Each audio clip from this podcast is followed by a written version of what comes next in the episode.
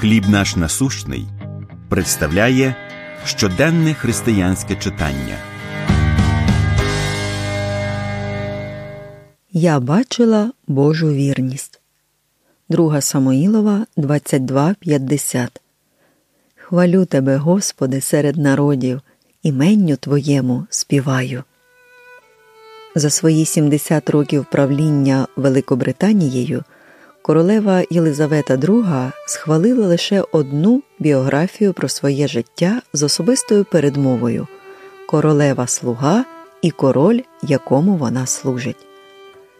Книга, видана на честь її 90-ліття, розповідає про те, як віра керувала нею під час служіння своїй країні.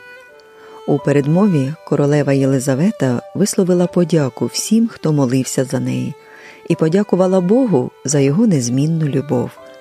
В кінці вона підсумувала Я дійсно бачила його вірність. Прості слова королеви Єлизавети перегукуються зі свідченнями багатьох чоловіків та жінок, які особисто відчули вірну турботу Бога в своєму житті. Саме ця тема лежить в основі прекрасної пісні, яку написав цар Давид, розмірковуючи над своїм життям. Вона записана у 22 розділі другої книги Самуїла. Ця пісня розповідає про Божу вірність у захисті Давида, у забезпеченні його потреб та в порятунку, коли його життю становила загроза. У відповідь на свій досвід Божої вірності Давид написав Іменню Твоєму співаю. Будучи свідками Божої вірності, ми повинні розповісти іншим про Його турботу в нашому житті.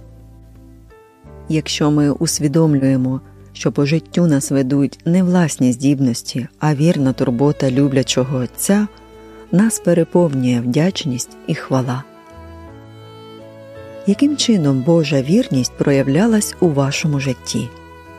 Як висловити свою вдячність Богу? Помолимось. Небесний Отче, я дуже вдячна, що в кожному періоді життя, у смутку чи радості я бачила Твою вірність. Амінь. Матеріал надано служінням хліб наш насущний.